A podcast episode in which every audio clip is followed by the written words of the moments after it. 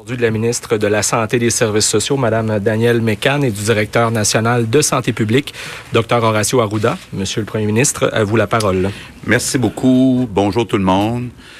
Avant de passer au bilan euh, de la journée, euh, je veux revenir sur euh, le respect des consignes.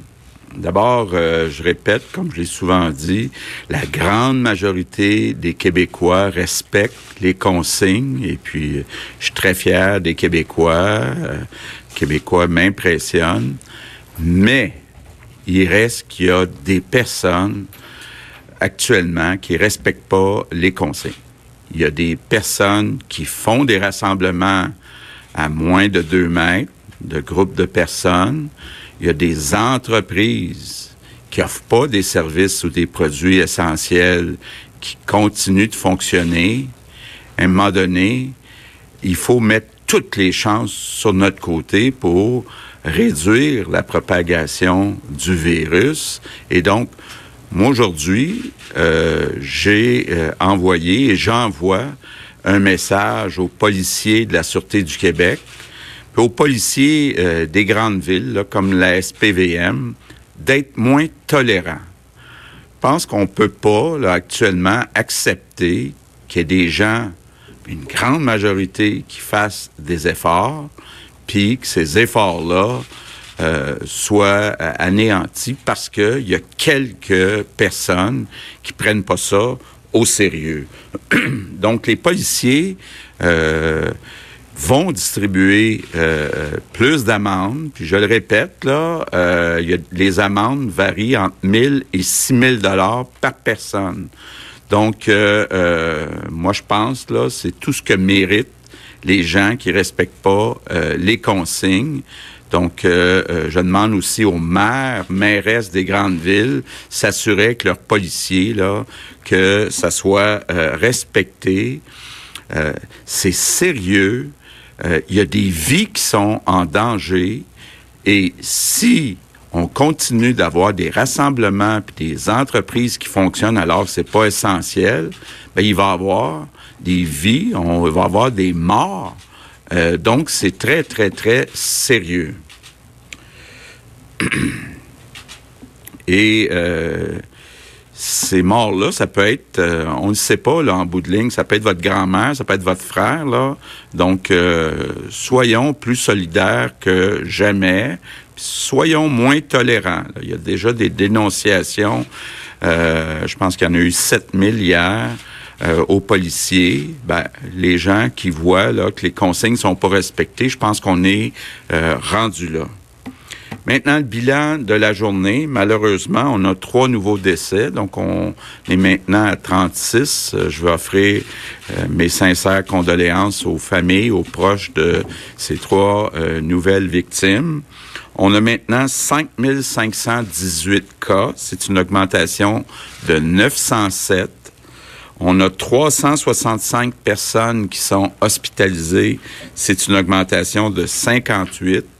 Et on a maintenant 96 personnes aux soins intensifs. C'est une augmentation de 14. Pardon. Donc, comme vous le voyez, le nombre de cas augmente, là, mais si on se compare, si on regarde les décès, parce qu'en bout de ligne, ça reste ça quand même qui est important, qui est l'objectif de limiter les décès. C'est certain qu'un décès, c'est un décès de trop, mais quand on regarde en pourcentage de la population, on a beaucoup moins de décès au Québec qu'aux États-Unis ou que dans tous les pays en Europe. Là. Donc, euh, il faut que ça reste comme ça, mais pour que ça reste comme ça, il faut que tout le monde suive les consignes. Ce que je veux vous dire aussi, c'est que notre réseau de la santé, il est prêt. je vous disais hier, on a euh, des lits, beaucoup de lits, contrairement à, d'autres États dans le monde.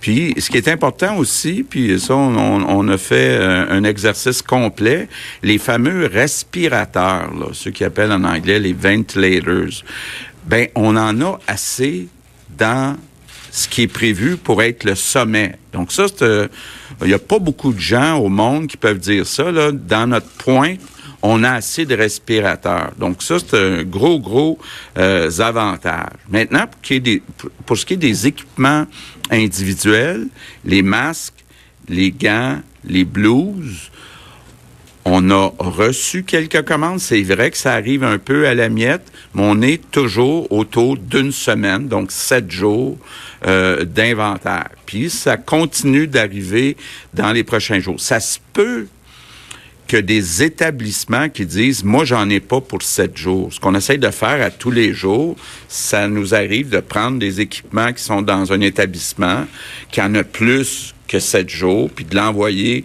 dans l'autre établissement qui en a moins que sept jours. Donc, soyons prudents, là. Je dis pas qu'il y en a pour sept jours dans chaque établissement, mais au total, au Québec, on en a euh, pour euh, sept jours. Bon, j'ai vu certains reportages c'est vrai que ça joue dur dans certains pays. Euh, on les nommera pas, mais on joue, euh, nous aussi, euh, les règles du jeu. Ça veut dire que des fois, il faut arriver avec de l'argent comptant, il faut avoir des policiers, des gens qui euh, suivent tout le transport. Mais inquiétez-vous pas, on fait tout ce qui est possible de faire pour que les commandes qu'on passe se rendent jusque dans nos hôpitaux ici au Québec mes remerciements de jour, tout le personnel de la santé, puis peut-être qu'on ne l'a pas dit souvent, mais je veux entre autres dire un mot sur le personnel qui travaille avec euh, le docteur Arruda à la santé publique. On a des centaines de scientifiques je pense que ça, c'est un grand avantage qu'on a au Québec. On a des scientifiques qui, à chaque jour, nous font des recommandations. Moi, je veux leur dire un énorme merci parce qu'ils travaillent jour et nuit. Bon, évidemment aussi, il y a tout le personnel qui travaille avec le sens du devoir, avec humanisme auprès euh, des malades. Je leur dis merci, mais je pense que ça prend un peu plus que des merci. Euh, ça prend aussi des gestes concrets.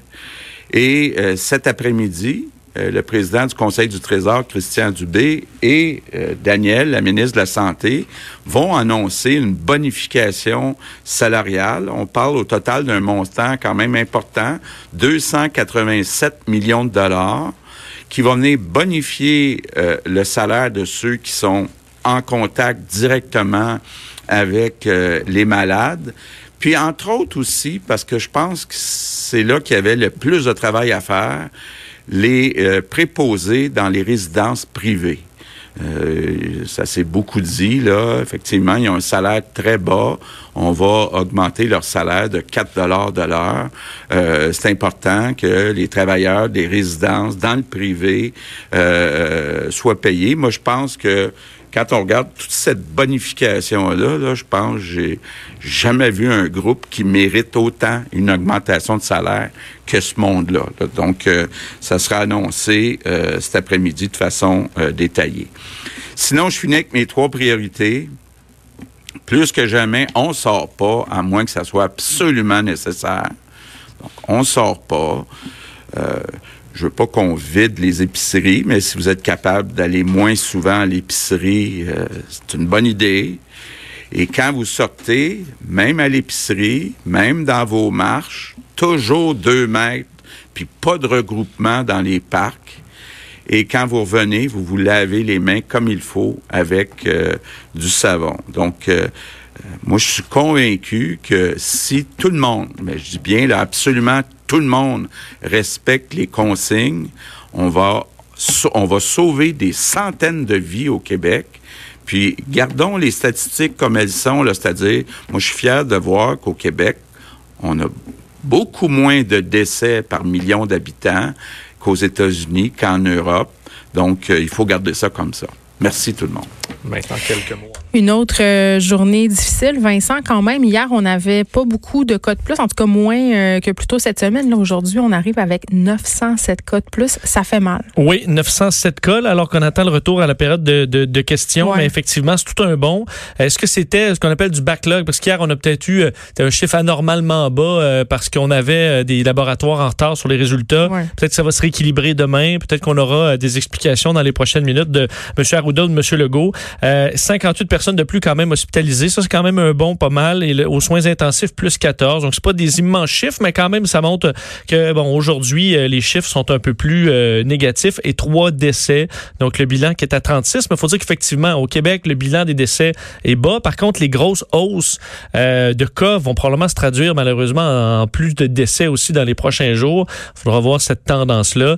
Et on sentait que François Legault euh, il faut serrer la vis. Là. Attendez, là, il a durci le ton au début. Là, il a commencé euh, par parler des gens qui continuent malgré tout à se réunir. Et là, il, a invité les policiers à être plus sévères parce qu'il y en a des rassemblements un peu partout dans la province, à Montréal, dans les parcs. La mairesse qui a menacé de fermer justement ces espaces-là. Euh, on va aller tout de suite à la période de questions. quelle est la prochaine étape si les gens continuent de se rassembler, si les commerces continuent d'ouvrir? La prison, l'armée, c'est quoi la prochaine étape?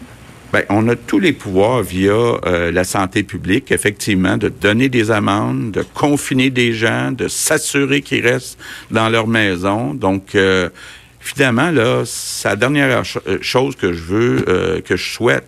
Mais il va falloir être un peu plus ferme et euh, s'assurer que les consignes soient signées, soient suivies. C'est sérieux, là, ce qui se passe, là. C'est pas le temps de dire, moi, je crois pas à ça, là. Oui, ça se transmet d'une personne à l'autre assez facilement, face à face, là, à moins de deux mètres. Donc, faites attention. vos propos d'hier sur les lieux d'hébergement pour aînés, votre ton euh, a amené certaines personnes à se demander, coudon, est-ce que vous êtes en contrôle de la situation dans, ces lieux-là?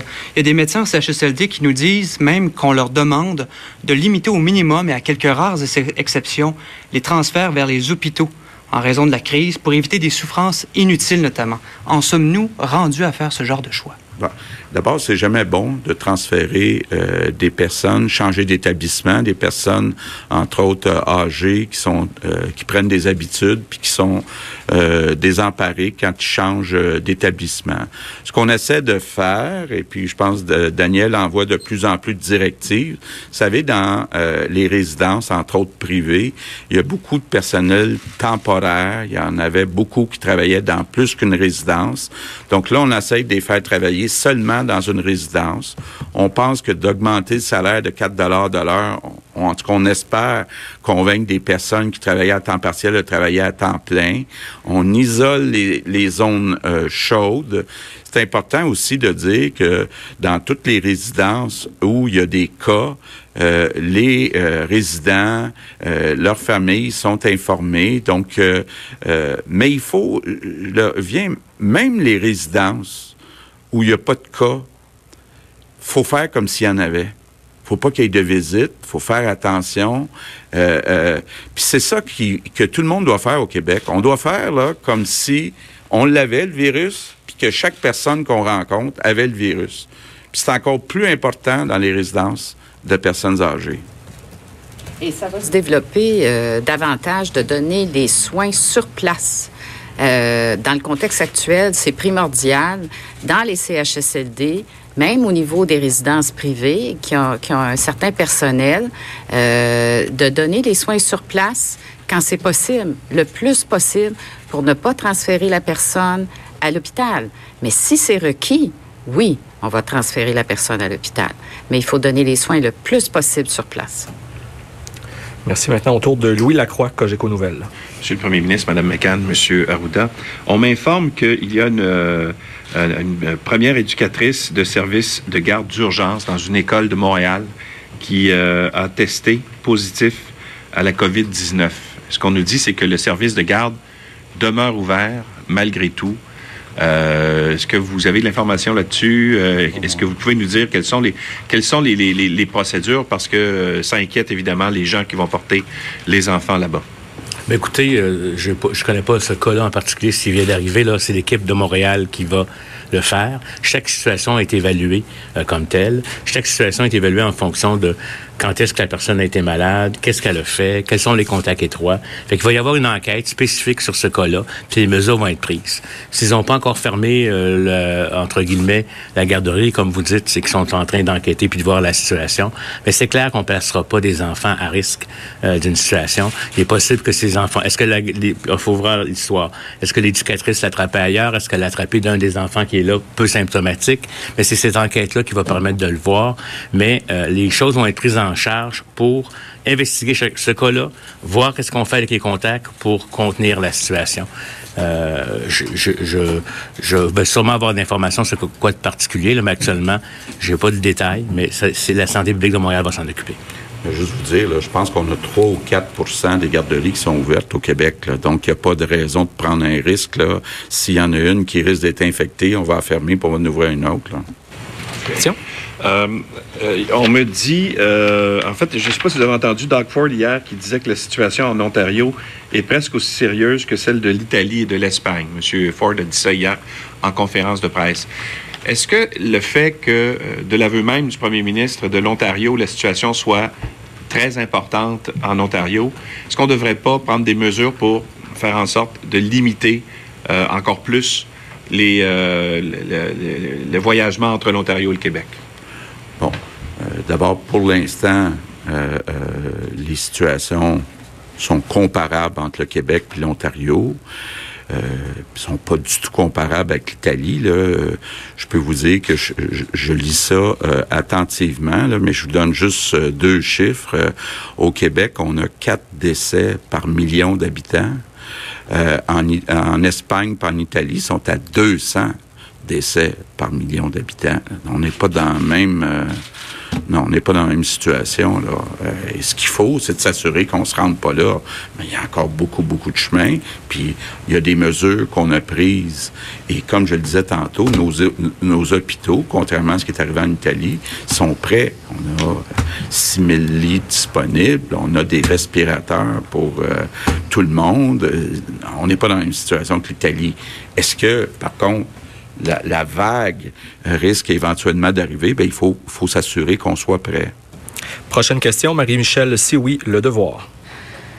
Oui, bonjour à vous trois. Euh, excusez, je cherche ma question dans mon document. Les CH, les États-Unis, pardon, ont commencé à tester tous les professionnels, ergothérapeutes, physiothérapeutes, etc., qui doivent se rendre dans plusieurs CHSLD en une journée. Euh, il y a des employés ici aussi qui passent d'un CHSLD à l'autre. On en a parlé hier. Euh, le CDC a aussi euh, révélé qu'il y a des employés asymptomatiques qui peuvent être des vecteurs. Dans le contexte, est-ce que vous maintenez votre directive qui permet aux employés de retourner au travail après sept jours? Puis est-ce que ce serait pas le temps d'envisager des, des, tests ou même les tests rapides dont vous avez déjà parlé, docteur Arruda? Moi, je vais dire un mot, puis euh, je vais donner la parole à Dr. Arruda par la suite. Mais ce qu'on a dit, euh, euh, ce qu'on décide de faire actuellement, parce qu'on s'aperçoit qu'il faut faire un effort additionnel, c'est de réorganiser le travail. Quand vous dites, là, il y a des ergothérapeutes, des physiothérapeutes qui vont dans plusieurs résidences, on va essayer de concentrer dans une résidence le même personnel. Et on le fait maintenant. On est en train de réorganiser le travail pour justement diminuer euh, le nombre de personnes qui sont en contact dans une résidence donnée. Euh, la, situation que vous invoquez, où on a demandé à des gens de revenir au travail après sept jours, des gens qui sont asymptomatiques, euh, c'est à la marge. C'est pas fréquent qu'on fait ça. Mais on fait ça dans des circonstances exceptionnelles où est-ce qu'on pourrait avoir un bris de service, qu'il n'y aurait pas de service du tout pour les personnes âgées. Et on met toutes les mesures de protection. Hein. Le masque, laver les mains, prendre la température deux fois par jour. Alors ça, c'est très, très important. Et je redis, c'est exceptionnel qu'on le fait. On est obligé de le faire dans certaines circonstances.